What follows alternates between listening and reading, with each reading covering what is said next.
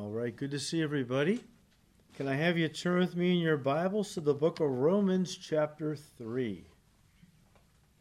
Now, tonight we find ourselves actually coming to the end of the first main section in Romans. We've been looking at this for a few months. Uh, it runs from chapter 1, verse 18, through chapter 3, verse 20, a section called condemnation. Uh, we're in the final verses, so uh, the last 10 verses of Romans 3, Paul's presenting his closing arguments really in his case for the guilt of all human beings in the presence of Almighty God.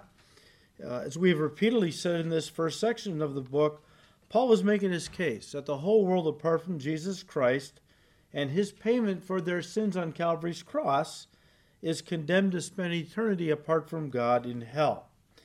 And now Paul calls, if you will, the final witness for the prosecution of the stand God Himself. And in verses 10 to 18, they amount to a 14 count indictment of the human race by God right out of his mouth, right out of his word. And so that brings us to the climax of this section where Paul looks at the word of God as the final and greatest testimony against mankind. God's word is the ultimate authority. Uh, it's the only real authority in this world because God made this world, God ordained this world, and His Word upholds this world. So His Word is everything. Mankind doesn't often recognize that or like to acknowledge it, but God's Word is absolute truth, and Paul is using it to show that what God has said about the human race apart from Christ.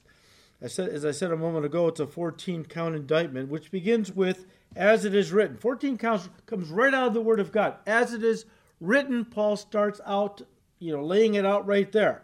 Now, guys, before we get into this entire section, verses 10 to 18, let me read again the first few verses and use them to review a little bit of what we brought up last week. We kind of ran out of time, and I just want to revisit some of this and uh, give you some new stuff, and then also use this then as an introduction to uh, tonight's study. So let's read Romans 3, verses 10 to 12, where Paul said, As it is written, there is none righteous, no, not one.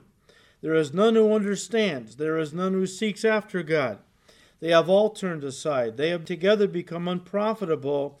There is none who does good, no, not one. It's hard for a lot of people to come to terms with this truth especially moral and or religious people who typically have a high view of themselves and their own personal goodness. And so it's hard for them to accept what God is saying about them that, look, they're not good people on their way to heaven. They are fallen sinners destined for hell, no matter how moral or religious they claim they are. In fact, this section in Romans is the most thorough and complete presentation on the depravity of man that you're going to find anywhere in the Bible. And of course, as we said last week, and immediately as, you, as we read, I think we read verses 10 to 18 last time, but you get the idea. Uh, as you read those verses, it immediately begs the question how can God love me if I'm this bad? Well, again, we're reviewing it a little bit from last week, but it's important to understand that God doesn't love us because, you know, we're good and lovable. God loves us because that's his nature. That's his nature. In other words, he doesn't love us because of who we are. He loves us because of who he is. And if you don't nail that down, if you let the devil tell you that God only loves you when you're good, quote unquote, whatever that means, he's got you up against the ropes. And he's going to pound the life out of you, spiritually speaking. And yet, guys, in the last, I don't know, 50 or 60 years, a very serious error has infiltrated the church and is doing incredible damage to our concept of our fallen selves. A teaching that rather than tearing down our opinion of ourselves, for all the years Christianity has been around, it's always been about tearing down man's self righteous opinion of himself so that we would humble ourselves before God, repent of our sins, that He might lift us up by saving us, adopting us into His family and kingdom, so on. It was all hinged on us understanding who we really are. And God says, look, the person who has a, uh, a humble and contrite spirit, I will never turn my ears away from them. The proud, the arrogant, they're on their own. So, for all the years that Christianity's been around, the church has taught that we are sinners saved by grace. We deserve nothing from God. Everything is a gift of His grace, right? And we used to to sing songs. The church was filled with hymns that uh, that tore down our self image and built us up in Christ's image and so on. Amazing hymns, but that has changed for I think most of the churches in America who now seek to build up people's opinions of themselves. It all started with an atheist, and maybe he wasn't the first, but he's the one who really brought it into the church. It all started with an atheist psychoanalyst named Erich Fromm back in the 1940s who twisted Jesus' words in Matthew 22, verse 39, where he said to his people, uh, Love your neighbor as yourself. And Fromm, to justify his humanistic view of self love, making it biblical, uh, he said that, well, you know, Jesus actually meant when he said that, that you can't really love others until you first learn to love yourself. That's how he interpreted it. And for some reason, it caught on. And he went on to say, Self love, therefore, is the greatest love of all. Jesus said it. No, he didn't. No, he didn't say that at all. He didn't say, Learn to love yourself before you can love others. He said, Love others as you already love yourself. Guys, the devil has infiltrated the church with this kind of thinking and corrupted it corrupted it into embracing the demonic philosophy of self love. Now, we talked about this last week. Bear with me. I'm not going to spend a lot of time on this. For the sake of the new folks who are watching online or here tonight who weren't here last week, the devil has infiltrated the church with this kind of thinking. And in so doing, corrupted the church into embracing the demonic philosophy of self love, which in turn has led to the rise of the self esteem movement that has captured the thinking and teaching of so many Christian leaders. This teaching that we all must learn to love ourselves and esteem ourselves as Christians is perverting our concept of the cross of Christ and why Jesus died for us. Did he die for us because we're sinners and he's just a God of infinite love? Or were we worth it? Were we worthy? And so on. This idea that he died for worthy people instead of ab- abject sinners um, is doing tremendous damage in people's concepts of their relationship with God. We talked about Luke chapter 7, verses 36 to 47. You can read those on your own. And we said when we explored that passage a little bit that our love and appreciation for God is directly proportionate to how little or how much we love and esteem ourselves. The more we love and esteem ourselves, the less we're going to love and esteem all that God's done for us, and vice versa. So the whole teaching of self esteem goes against everything the New Testament tells us that we are to do with self as Christians. And we just talked a little bit about that last week. The word esteem means, and I'm quoting the dictionary, to regard highly, to value greatly, to have a high opinion of. Therefore, self esteem would then be to regard self highly, to value self greatly, to have a high opinion of yourself. You know, self esteem used to be called pride and stands exactly opposite to what the Bible says we as Christians are to do with self. The Bible tells us that we are to deny ourselves, crucify self, that we are not to have a high opinion of ourselves. In fact, we're to esteem others better than ourselves.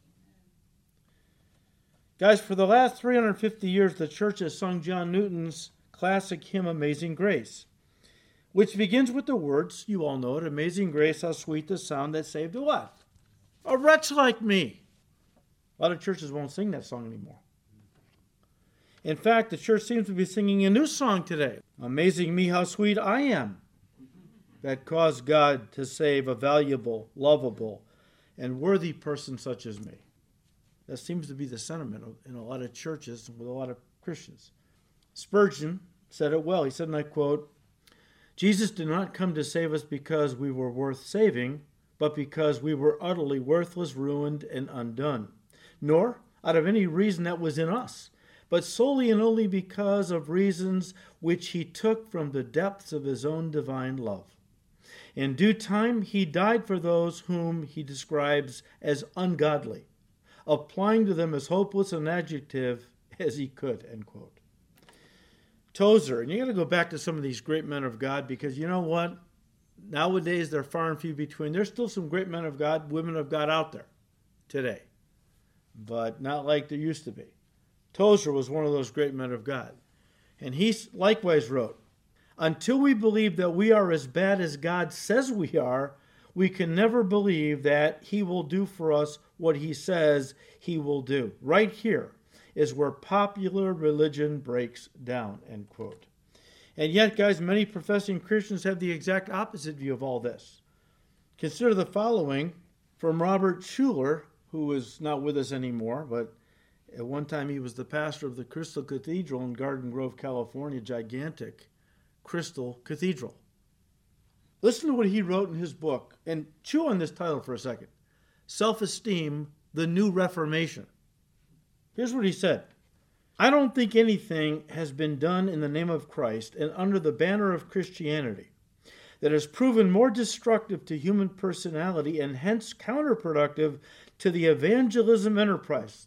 Nothing has been worse in torpedoing or evangelizing the lost, he said attempting to make people aware of their lost and sinful condition. Shame on us. He said that has been so counterproductive to getting people to come to Christ, telling them they're sinners. What is that all about?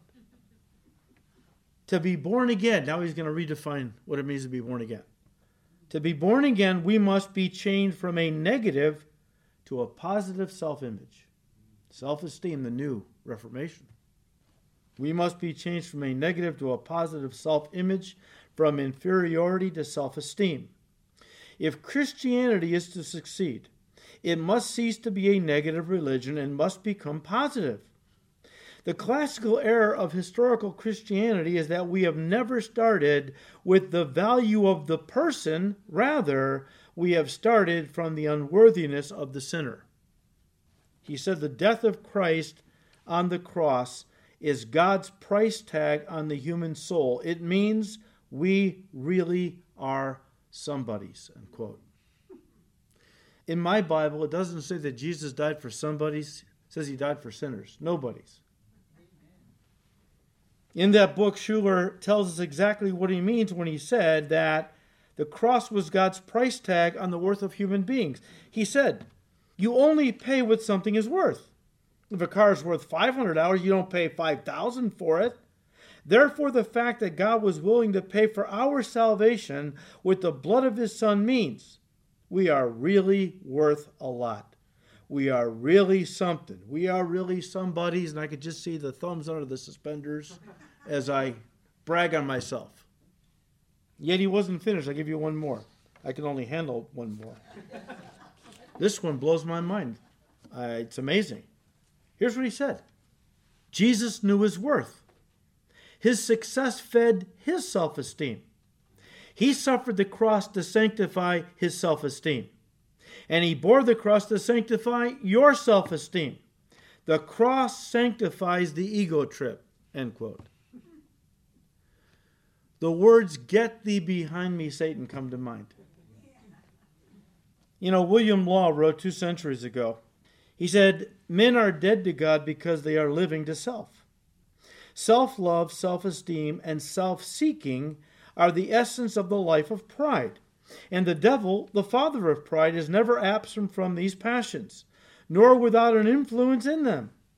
Without a death to self, there is no escape from Satan's power over us. And yet, Tozer said self is one of the toughest plants that grows in the garden of life. In fact, it's indestructible by any human means. Just when we are sure it is dead, it turns up somewhere else as robust as ever to trouble our peace and poison the fruit of our lives. Guys, self has always been the problem. Self has always been the poison in our lives, in our walk. And yet, in these last days, Satan has pulled off a major coup he's gotten the church to buy into the idea that we shouldn't crucify self, we should feed it and build it up. And men and women of God have bought into that. They ought to know better. You're encouraging people to build up self. You're encouraging them to destroy their walk and their witness and their families and their marriages. He's come to steal, kill, and destroy, the devil has. Guys, at the heart of all of, men, all of man's problems is not low self esteem, it's high self esteem, otherwise known as pride. It manifests itself as selfishness, self centeredness, uh, in the idea that we know better than God what's best for our lives. So now we have six billion or so little gods running around trying to control everything. Instead of bowing the knee to the one and only true God, with all this tea, it's not just America or throughout the world. This is in fact mostly the Western world. And the result has been sin and suffering. As we see our world is being destroyed not from low self worth, but from self love and self worship run amok.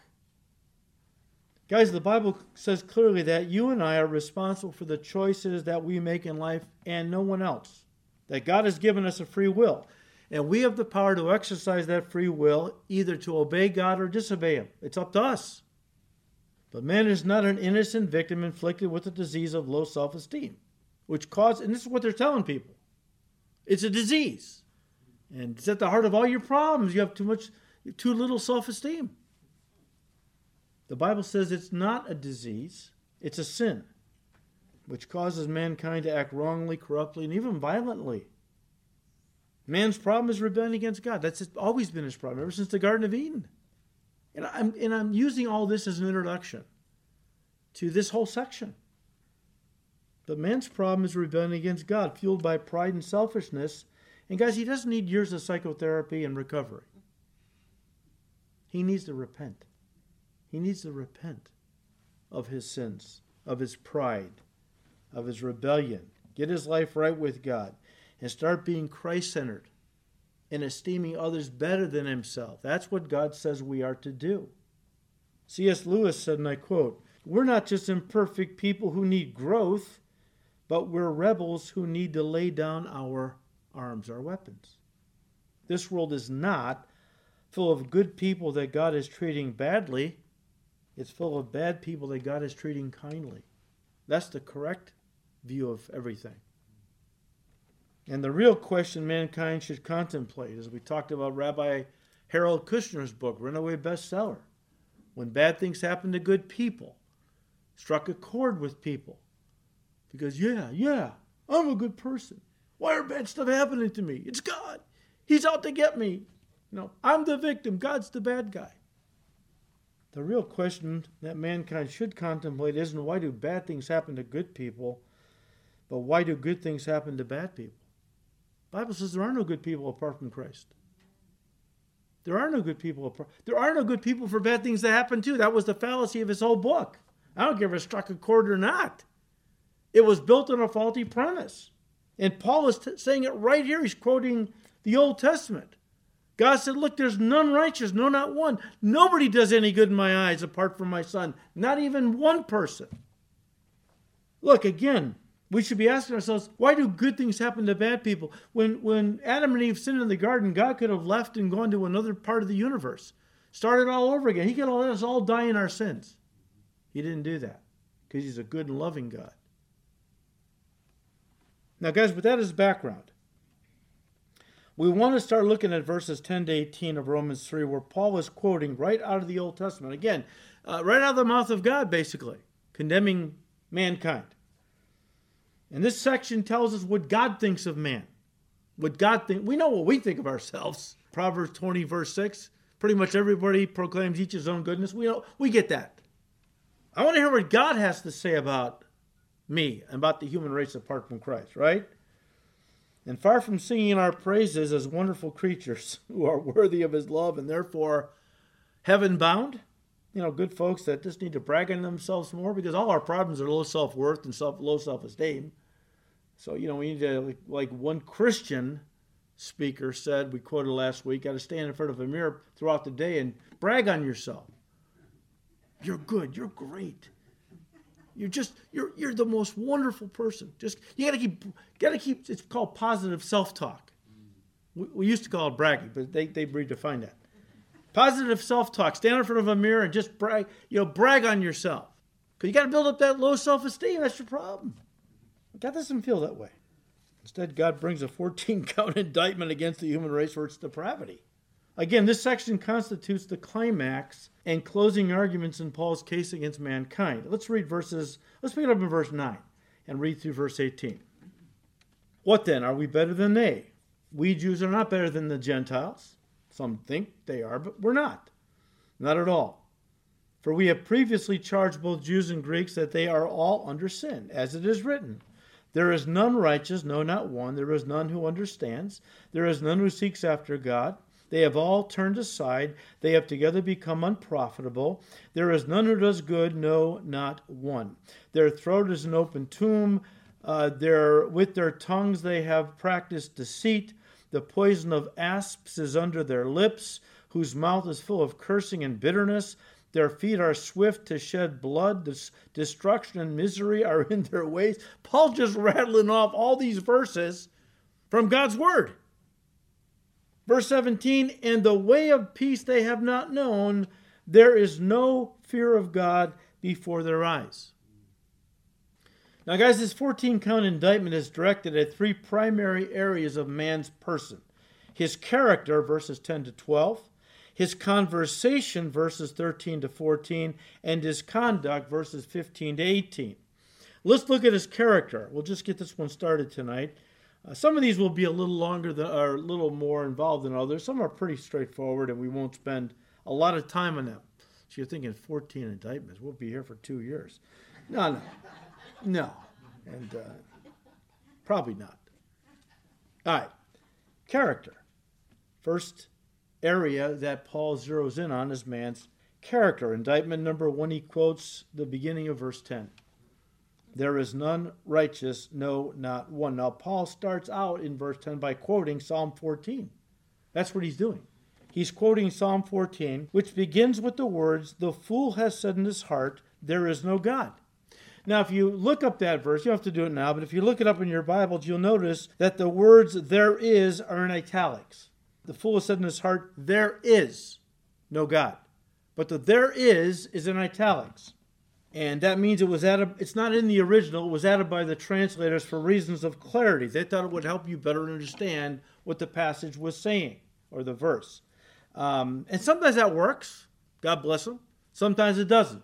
Sometimes it doesn't add clarity uh, to the passage, but it only clouds and sometimes even confuses the meaning of what God is saying. The statement actually reads in the Hebrew, The fool has said in his heart, No God. This is probably more a statement of defiant rebellion than it is one of unbelief and atheism. Paul says there is none righteous. And here he's using the term righteous in the sense of a person being, listen, right with God. In other words, no human being apart from Jesus Christ is righteous or right with God. So the Bible says. A lot of people would argue with that, especially if they believe in a different religion. Many people believe in the old uh, mantra that we're all taking different roads to get to the same place. It doesn't matter how what road you take, if you're a Muslim, a Buddhist, a Christian, or Jewish, doesn't matter. As long as you're sincere. It's all you're going to get there. Because all these religions are like spokes on a wheel. They all converge to a central hub, which is God. Well, I don't know. My Bible doesn't say that God counts sincerity for righteousness. It says He counts faith for righteousness, faith in the truth. But Paul here is using this idea of none righteous as uh, there are none right with God. There's only one way to God. Jesus said it I am the way, the truth, and the life. Nobody comes to the Father except through me. Oh, but I don't like that. It's too narrow. Well, I'm just glad there is a way. I don't have to have 15 or 20 or half a million ways. As long as there's a one way, I'm happy. Just tell me how, what it is, and I'm, I'm walking that path. It's Jesus, of course, right? So there's none. right, There's nobody who's right with God. None good apart from Christ. And yet, even the most evil people, on occasion, can do some good things. And this is what confuses fallen man into thinking he's basically good, because he can conjure up some good things from time to time. But, guys, listen, very important now. Paul isn't speaking here about people doing right things from time to time outwardly. He's talking about man's character inwardly. He is saying that man's character at its core is corrupt because his nature is fallen from God's original creation, which was perfect, righteous, and just. That's how God made Adam and Eve. Perfect, righteous, and just. But that's not who we are now. Now we are products of the fall. Turn to Matthew 15. So in Matthew 15, Jesus Christ actually gives us a teaching on this because the disciples were um, being accused of not washing their hands in the ceremonial fashion before they ate. Not that they weren't washing their hands for cleanliness reasons, but the Pharisees had a whole big ritual of how you, how much water you had to take, how you had to pour it in your wrist and let it drip off your fingers, and then you had it, it was a whole big deal. You know, they weren't into that. They weren't doing it. Jesus never taught them to do it that way. And so they were charging these guys with uh, eating with defiled hands. So Jesus said in verse 18, But those things which proceed out of the mouth come from the heart, and they defile a man. Not what goes into the mouth. Doesn't matter what you've taken into your hands and eaten. That's not going to defile you. It's what comes out of the mouth is what defiles people because that comes from the heart. Verse 19. For out of the heart proceed evil thoughts, murders, adulteries, fornications, thefts, false witness, blasphemies. These are the things that defile a man, but to eat with unwashed hands does not defile a man. So you see it there? This is what Paul's talking about. And he could very well have in mind the words of Jesus, because even though he wasn't a follower of Christ at that time during Jesus' earthly ministry, Jesus took him into the desert of Arabia and taught him for three years personally before he then started his public ministry. We just studied that a couple weeks ago in Galatians. So Jesus taught Paul, no doubt. Paul, it's not the outward that defiles, it's what comes from the heart that defiles. So, guys, the term righteousness as used here by Paul doesn't refer to doing but to being. It's a term that doesn't speak of what you do, but of what you are. And please understand something. There are only two choices, two categories that every person falls into. Are you ready? Good or bad, righteous or unrighteous. That's it. Only two categories good, bad, righteous, unrighteous. And again, that's it. There's, there aren't any in between levels or categories for a person to fit themselves into. They're either perfect or imperfect, good or bad. Now, guys, this is something that the Lord Jesus made abundantly clear in Matthew 19, if you turn there. And since we have talked about this one passage several times, and probably will again as we progress towards the end of chapter 3, I'm just going to touch on it. You can read the whole passage. It's about the rich young ruler who came to Jesus looking for eternal life, okay? And uh, Matthew 19, I'll just read verses 16 and 17. First part of verse 17 says, Now behold, one came and said to him, and we know from the passage he was a rich, young, religious man, ruler of a synagogue. Now behold, one came and said to him, Good teacher, what good thing shall I do that I may have eternal life? So he, Jesus, said to him, Why do you call me good? No one is good but one, that is God. Guys, Jesus was either saying one of two things here. Either he was saying, Why are you calling me good? There is no one good but God. So don't call me good because I'm not God. Or, Why are you calling me good? There is no one good but God. Do you recognize that I am God? Of course, that one, we know that was the right one. But, guys, if, if Jesus is only one of many religious teachers in history that have come down the pike, then his words carry no more weight than the teachings of Buddha, Confucius, Muhammad, or any other spiritual or religious teacher. You know, so many people want to acknowledge that Jesus was a good man, a moral man, and a great teacher, but they stop short of calling him God or believing that he's God in human form. But, guys, believing that Jesus is God the Son, the second person of the Trinity, is absolutely essential for salvation. John 8 24 And here's one of those deals where they inserted a word to help you, but it didn't help. John 8 24, Jesus said, Therefore I said to you, that you will die in your sins. You'll die and go to hell. If you do not believe that I am He, the He is in italics, can you just cross that out? Let me read it to you again. Because if it's in italics, it's not in the original. Therefore, I said to you that you will die in your sins if you don't believe that I am. That makes a little difference, doesn't it? Of course, I am is the, is the name of God. Moses said, Who shall I tell Pharaoh is sending me? You're asking me to go to Pharaoh? I don't even know your name. Tell him I am is sending you. But getting back to Jesus, getting back to Jesus' response to this quote unquote good man in Matthew 19. Notice what the Lord tells him which, guys, is critical to our understanding of this topic of good, good people going to heaven. Listen to what Jesus told him. You guys know this. We're just reviewing because Paul is touching on this very thing. Jesus said to him, No one is good but God. Notice Jesus didn't say that to this young, rich young ruler. No one is as good as God. He said, No one is good but God. You see, the Bible defines goodness as moral perfection. God is morally perfect. Now, most people, maybe you, maybe you've heard that over the years. Most people will say, "Well, I know I'm not perfect." Oh, thank you that you acknowledge that. I actually had one guy tell me he was basically perfect, so that was a problem for him. Yeah, I never sinned. He said, "Seriously, no, I, I never sinned. You never said." Well, either I have to take my shoes off because I'm on holy ground or you're mistaken. But, anyways, that's a whole different story. But again, most people will say, Well, I know I'm not perfect, but I still think I'm good enough to get into heaven. But, guys, God is telling us in His Word that if you're not perfect, you're not good enough to get into heaven. And no human being is perfect, right?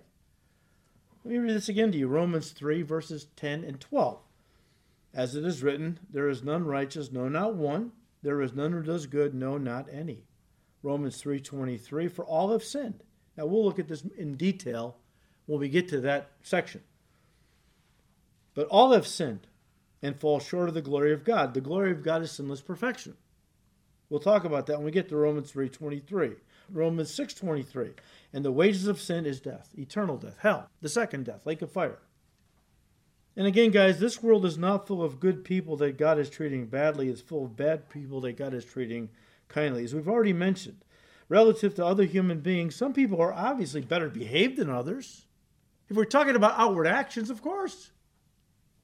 But again, Paul is making the point this is not about doing, it's about being. It's not what you do, it's what you are, is the idea. And guys, at our core, our, our hearts are fallen. We are fallen sinners, doomed to spend eternity in hell. Oh, but I go to church. I don't care. I light candles. That doesn't cut it. I help out in the local food pantry. I was out there Thanksgiving morning. You should have saw me. Wonderful. God bless you. You help people. That was nice. Not going to get you to heaven. Not going to get you to heaven. I'm not saying you shouldn't do it. I'm just saying don't put your faith in that to get you to heaven. Not going to do it. I mean, there are human beings that are obviously better behaved than others, but that doesn't make them good in God's eyes, morally perfect. As Jesus was the only human being who was truly good because he's truly God. This is without a doubt the deadliest lie that the devil has ever fed the human race. What is it? That heaven is only for good people.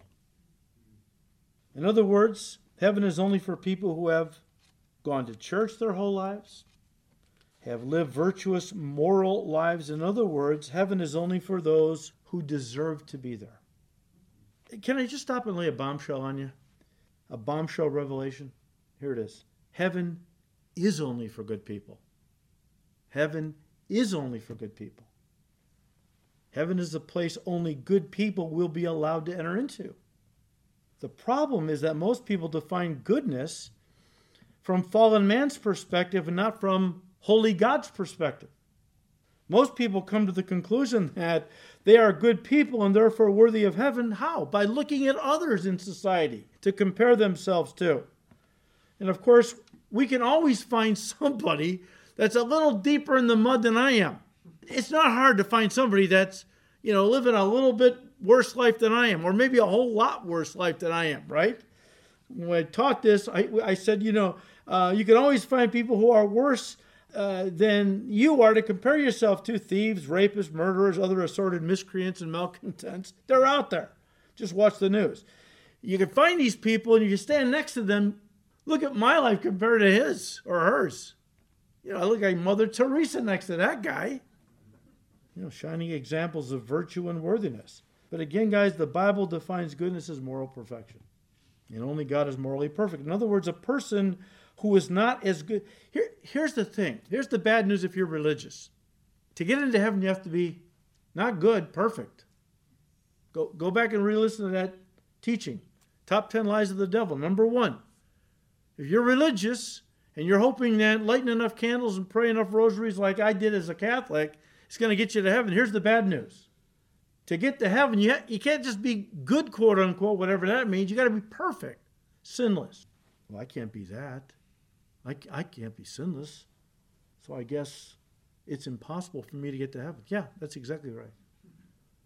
The good news is God made it possible by sending his son to die in your place, living the perfect life, going to the cross and paying for your sins, my sins, so that now to get to heaven, I accept Jesus as my Savior.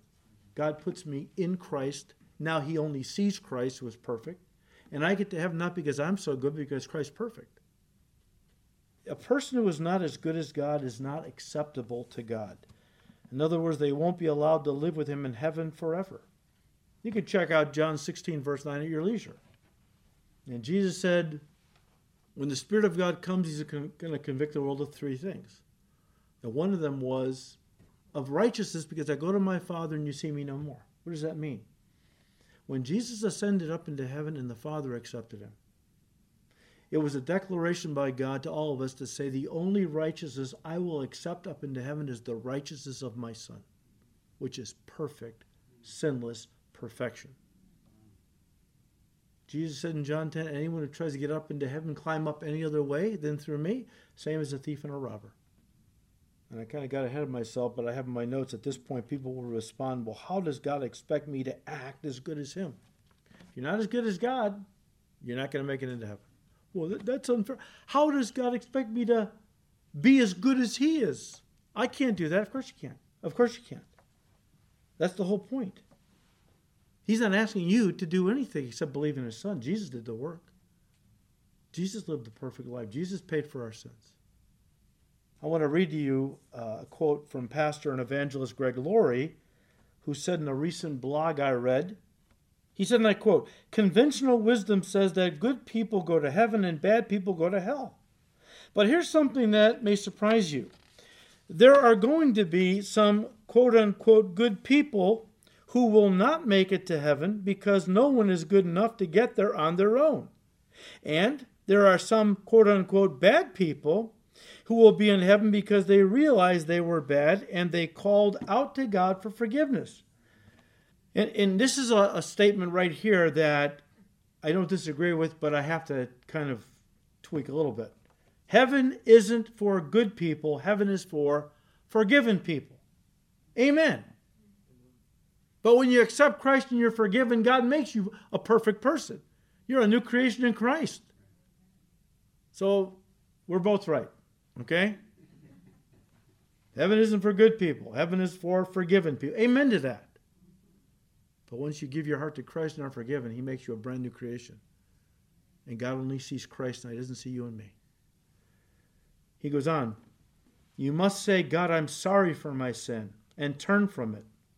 Your life can be changed by Jesus Christ. He is alive. He is standing at the door of your life and knocking.